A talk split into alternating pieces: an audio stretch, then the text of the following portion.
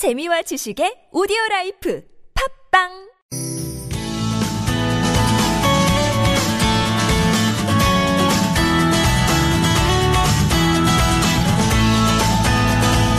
서울 서울 황원찬입니다. 2부 시작됐습니다. 오늘 화요일 2부 상담은 노무 상담입니다. 이원석 노무사와 함께 하시죠. 어서 오십시오, 노무사님. 네, 안녕하세요. 어서 오십시오. 자, 이 시간 참여 원하시는 분들 샵 0951번 50원 유료 문자 열려 있습니다. 전화 027769595번 카카오톡 플러스 친구 TBS 라디오와 친구 맺게 하시면 또 무료로 함께 하실 수 있습니다. 맨 처음 카카오톡 플러스 친구 맺으실 때는 어, 1대1 채팅창에서 개인정보 동의 한번 해주시고요. 성함과 연락처 미리 입력해 주시면 더 좋겠습니다. 0539번님이 아까 1부 끝곡 노래 제목 가수 좀 알려달라고 하셨는데 그 그룹이다 보니까 네, 11월이 그룹 이름입니다. 네, 11월 음, 가수 명입니다. 11월 착각이란 곡이었어요. 네. 그 찾아보니까 11월이라는 그룹 이름을 쓰는 다른 혼성 듀오가 있더라고요. 비교적 최근에 나온. 근데 저희가 들려드린 11월은 좀 더 예전에. 네. 1980년대라 그래야 되나? 90년대라 그래야 되나? 네, 1990년대 네, 활동을 했던 밴드였습니다. 그래 뭐또 궁금한 거 있으시거나 꼭 저 노무 관련 상담에 국한되지 않더라도 어, 저희에게 의견 남기실 거 있으면 부담 없이 예, 편리한 방법으로 남겨주시면 좋겠습니다. 자, 오늘 노무 관련 상담 4939번님 사연부터 시작하죠. 회사 사교집에는 오전 9시부터 오후 6시까지 근무하는 걸로 돼 있습니다. 실제 근무 시간은 그거보다 30분 더 합니다. 혹시 월급 받을 때 추가 근무에 대해서 정산할 수 있는 방법이 있을까요? 네. 근무 시간에 대한 얘기인데 30분 정도를 늘 더하게 되더라. 애매하죠. 그래요. 네. 일단 사교집에 있는 근무 시간 9시부터 저녁 6시까지로 되어 있는 이 시간은 일종의 이제 소정 근무 시간이고요. 네. 물론 이 소정 근무 시간을 초과해서 근무하는 것도 가능합니다. 당사자의 합의만 있으면 음. 예. 일주일에 12시간까지 가능하죠. 예. 다만 소정 근로 시간을 초과해서 근무를 할 때에는 연장 근로 수당으로 시간급 통상임금의 50%를 가산해서 지급해야 된다라는 것이고요. 예. 다만 지금 이 경우에 내가 이제 연장 근로 수당을 추가로 받을 권리가 있느냐 하는 것은 사규보다는 근로계약의 내용을 우선 좀 봐야 될 것 같아요. 네. 그러니까 근로계약에 일정 정도의 연장 근무는 상시적으로 발생하기 때문에 음. 지금 이 경우 같은 경우는 매일 30분 정도는 더 한다고 하셨단 말입니다. 예. 그럼 늘 그 정도는 연장 근무를 하기 때문에 그에 대한 수당도 모두 포함해서 월급을 정할 수도 있는 것입니다. 음, 예. 그걸 이제 흔히 포괄 임금제라고 부르고 그런 내용이 근로계약서에 명시적으로 써 있다면 그것은 유효하기 때문에 음. 예, 그것은 뭐 30분 정도의 연장 근무 수당이 월급 속에 모두 포함돼 있다. 어. 이렇게 볼 여지가 있고요. 요거는 저 저희 그동안 간간히 다뤘던 네. 퇴직금을 미리 뭐 포함해서 월급으로 주는 거 이거랑은 전혀 다른 문제군요. 그렇죠. 네네. 퇴직금은 퇴직할 때 발생하는 것인데 원래는 그렇게 약정했어도 인정이 안 되는 건데 그렇죠. 요거는 다른 경우입니다. 네. 그런데 지금 만약에 그와 같은 근로 내용, 근로계약의 내용이 없거나 별다른 어떤 근로계약서를 작성하지 않은 경우라면 일반적으로는 월급은 그냥 하루 8시간 분의 월급으로 인정되기 마련입니다. 그렇기 때문에 30분씩 근무를 더한다 그러면 이거는 추가의 연장 근무 수당을 받을 수 있다고 생각이 돼요. 예. 다만 이제 시간 자체가 좀 애매하다 이겁니다. 30분이라는 시간 자체도 연장근무 수당으로 별도로 계산을 해야 되느냐인데 사실은 연장근무 수당을 몇 분 단위, 몇 시간 단위로 계산할지는 사실은 사회 통념에 맞게 회사가 재량껏 결정할 수가 있다고 봐요. 예를 들어서 30분 이상 근무하면 1시간으로 연장근무한 걸로 보고 네. 대신에 30분 미만은 없는 것으로 본다. 이거는 뭐 어느 정도 공정하다고 볼 수 있겠죠. 하지만 예를 들어서 한 시간이 안 되면 그냥 없는 것으로 보고 한 시간이 넘어야 한 시간으로 본다. 이거는 굉장히 부당한 것이겠죠. 예. 그렇기 때문에 이 경우는 30분씩 근로자가 매일 손해를 보고 있다라고 한다면 이거는 에, 제가 볼 때는 공정성이 좀 떨어지는 방식이라고 보고요. 예. 어, 결론적으로는 연장근무 수당은 받을 수 있다고 보는 게 맞다 이렇게 생각이 됩니다. 음. 다만 실무적으로 예. 연장근무 수당을 이제 청구를 해야 되는 문제가 생기는데 그렇죠.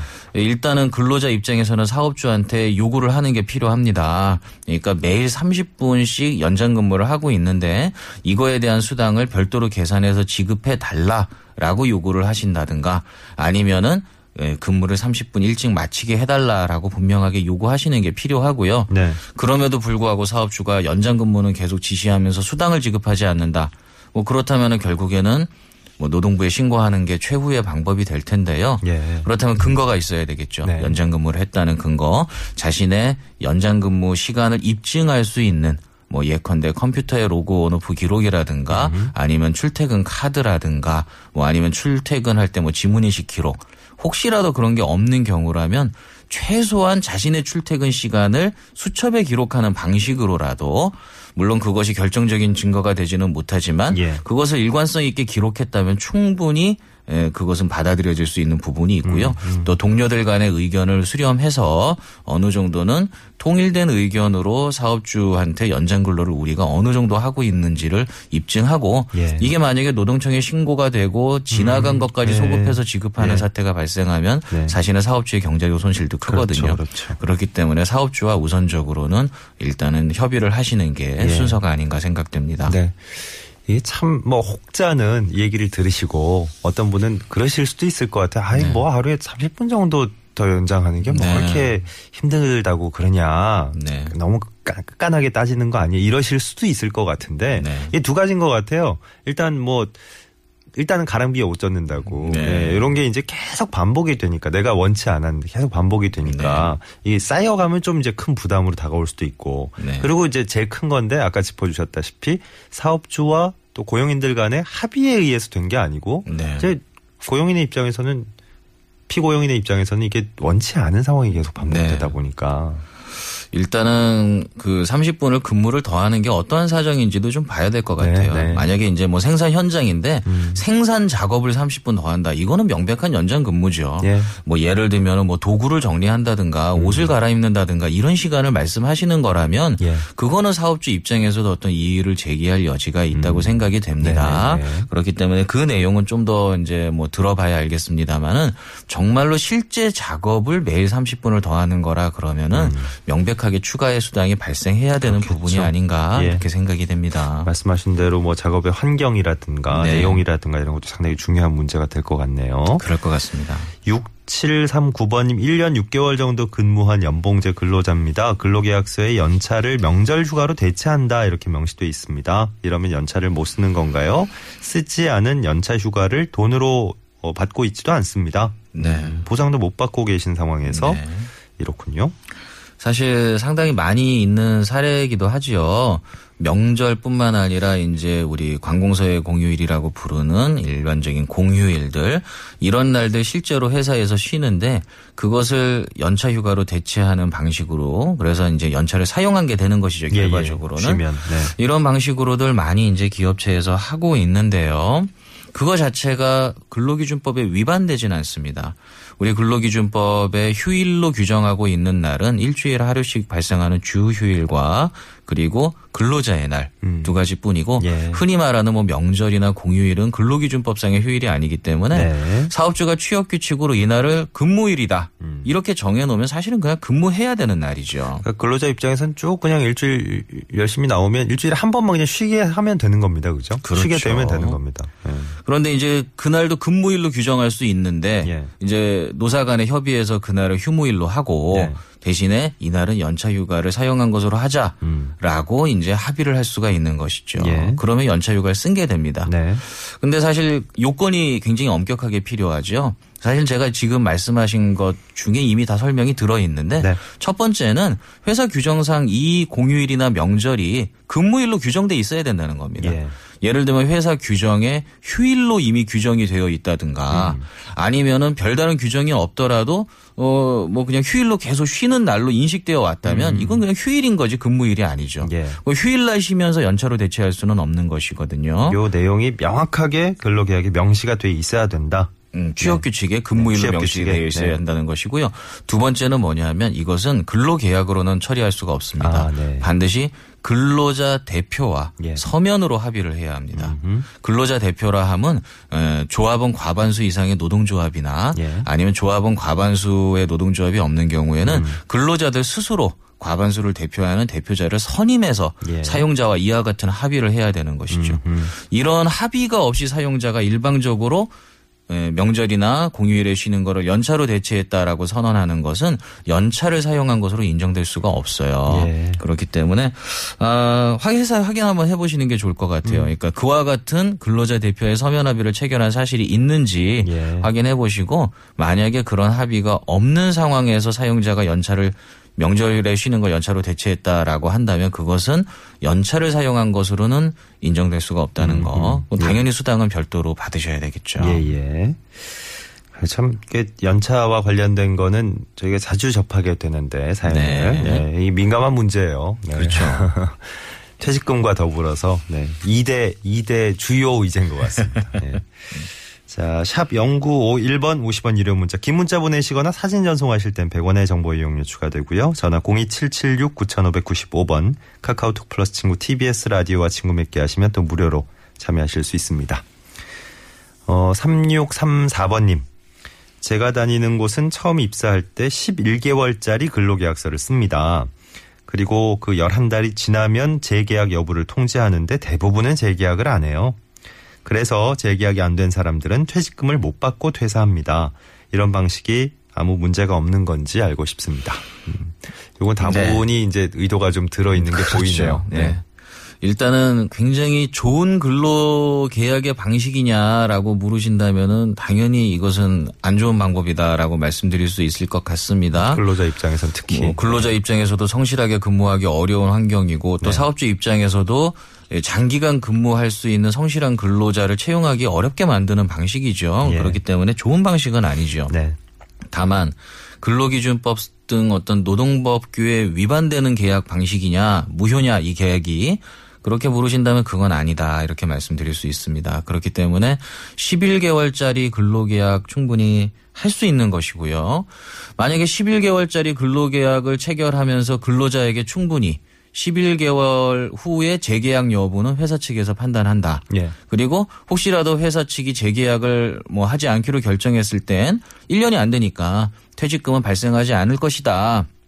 이렇게 충분히 알려주고 근로자도 그 부분을 인지한 상태에서 근로계약을 체결한 것이라면 그것은 어떤 문제가 있다고 보기는 어려울 것 같습니다. 예. 그렇기 때문에 지금 뭐 이 경우에는 제가 볼 때는 뭐 어떤 정당성 여부를 떠나서 법적인 하자는 없는 것인데 다만 이런 경우가 있을 수 있습니다. 어떤 경우가 있냐면 예. 11개월짜리 근로자를 근로계약서를 제시하면서 예. 별다른 사정이 없으면 11개월 후에 재계약이 돼야 될 것이다. 아주 특별한 문제가 없다면 재계약이 될 것이니까 염려하지 마라. 음. 라고 근로자를 설명을 해주고 네. 그래서 근로자는 당연히 어뭐 내가 특별히 문제를 일으키지 않으면 재계약이 되겠구나 라고 생각한 상태에서 계약을 했는데 정작 11개월 후엔 재계약을 거절했다. 예.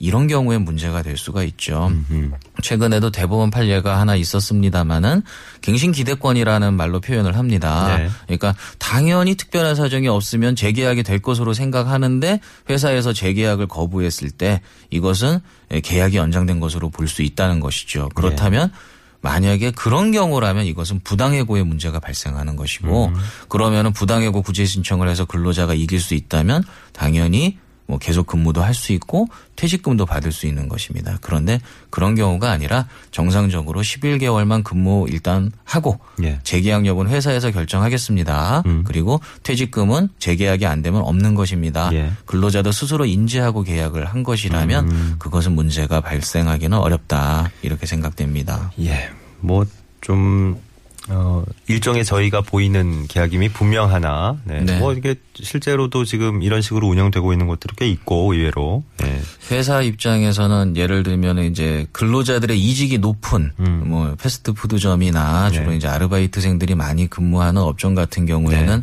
이런 방법이 좀 효율적인 방법이다라고 생각하는 경우도 있는 것 같아요. 예. 하지만 뭐 권장할 만한 방법이 아닌 것은 틀림없습니다. 네. 어쨌든 뭐, 법적으로 볼 때 규정상 볼 때는 문제는 없는 예. 그렇게 생각됩니다. 예. 2458번님 작년 4월 1일에 입사해서 올해 12월 31일까지 근무하고 퇴사할 예정입니다. 아, 작년 4월 1일에 입사하셨어요. 네. 아직까지 연차 수당을 한 번도 못 받았습니다. 연차 수당을 퇴사할 때 받을 수 있는지요? 그리고 연차 수당을 받게 되면 이 금액이 퇴직금 계산할 때도 포함되는지 알고 싶습니다. 네. 두 가지 질문을 주셨네요. 일단은 1년 지금 한 9개월 정도 예, 근무를 하시게 된 것 같은데 연차 수당을 내가 퇴사할 때 받을 수 있느냐. 일단 사용한 연차가 없다면 받을 수가 있는 것이죠. 원래 연차는 1년 근무를 하면 15일이 발생을 합니다. 그러니까 질문 주신 이분의 경우에는 작년 4월 1일에 입사하셨기 때문에 올해 4월 1일에 아마 15일이 발생을 하는 것이죠. 예. 올해 4월 1일에 이게 이제 15일이 발생하면은 계속 만약에 근무를 하셨다면은 음. 예. 내년 4월 1일 1년이 지난 후에 이제 수당 청구권이 발생하는 것인데 예. 이분의 경우에는 1년을 채우지 못하고 1년의 기간이 안 돼서 퇴사를 하셨기 때문에 네. 수당 청구권이 퇴사와 동시에 발생합니다. 음흠. 그렇기 때문에 퇴사할 때 이 15일 15일에서 이제 사용한 날수만큼 뺀 예. 연차 수당 받을 수 있는 것이고요. 근데 1, 년이 안 지나서 이제 퇴사를 하시게 되는 거니까 올 연말에 퇴사를 하신다면 그렇죠. 럼 계산을 어떻게 해야 돼요? 연차라는 거는 네. 뭐 기간에 따라서 몇 개월 분까지 나눠서 계산을 하는 게 아니고 아. 1년 단위로 발생을 하는 그러니까요. 것이기 예. 때문에 이분의 경우에는 작년에 입사해서 올해 4월 1일 날 1년이 돼서 그때 15일이 15일이 발생하는. 거거든요. 예. 그 15일에 대한 연차 수당을 받으시는 겁니다. 어, 네. 그 이후에 뭐 9개월 정도를 더 근무하신 건데 예. 이거에 대한 거는 수당이 발생하지 않죠. 음, 음. 그래서 올해 4월 1일에 발생해서 예. 예, 퇴사할 때까지 사용하고 남은 연차에 대한 걸 수당으로 받을 수 있다. 네, 네. 이것이고요. 어, 마지막으로 지금 연차 수당 받게 되면 퇴직금 계산에 이게 포함되느냐 음. 예, 예. 말씀하셨는데 네. 원래 연차 수당은 퇴직금 계산에 4분의 1이 포함되는 게 원칙입니다. 음. 1년분 받은 거에 4분의 1. 예. 그런데 이 경우에는 포함되지 않습니다. 4분의 1 포함되는 것은 아까 말씀드렸던 연차가 발생하고 1년간 사용 기간을 채웠는데 사용하지 않아서 받은 연차 수당 아, 있잖아요. 네네네. 그거는 4분의 1을 넣습니다. 아하. 그러니까 이분의 경우라면 내년 4월 1일까지 근무하고 연차 수당 받았을 때그 음. 예. 이후에 퇴사하면 그 연차 수당의 4분의 1을 퇴직금에 퇴직금 계산할 때. 넣는데 어. 이 경우는 1년을 안 채우고 중도 퇴사하면서 퇴직을 원인으로 해서 연차 수당을 받은 경우이기 때문에 예. 이 경우엔 퇴직금 계산에 합산되는 연차 수당은 없다 음. 이렇게 말씀드리겠습니다. 그렇군요. 아우, 간단하게 설명을 하신 건데 갑자기 머리가 복잡해지면서 그렇죠? 예. 어, 그렇군요. 아, 이 경우에는 그렇게 되는군요. 네. 자, 노무 관련 상담 오늘 여기까지 해야 되겠네요. 이원상 노무사 수고해 주셨습니다. 고맙습니다. 네, 감사합니다. 평소에는 어, 고용노동부 1350번이나 전화 120번을 통해서 각 자치 구별 시민 명예노동 옴부ds만 제도 이용하셔도 되겠습니다.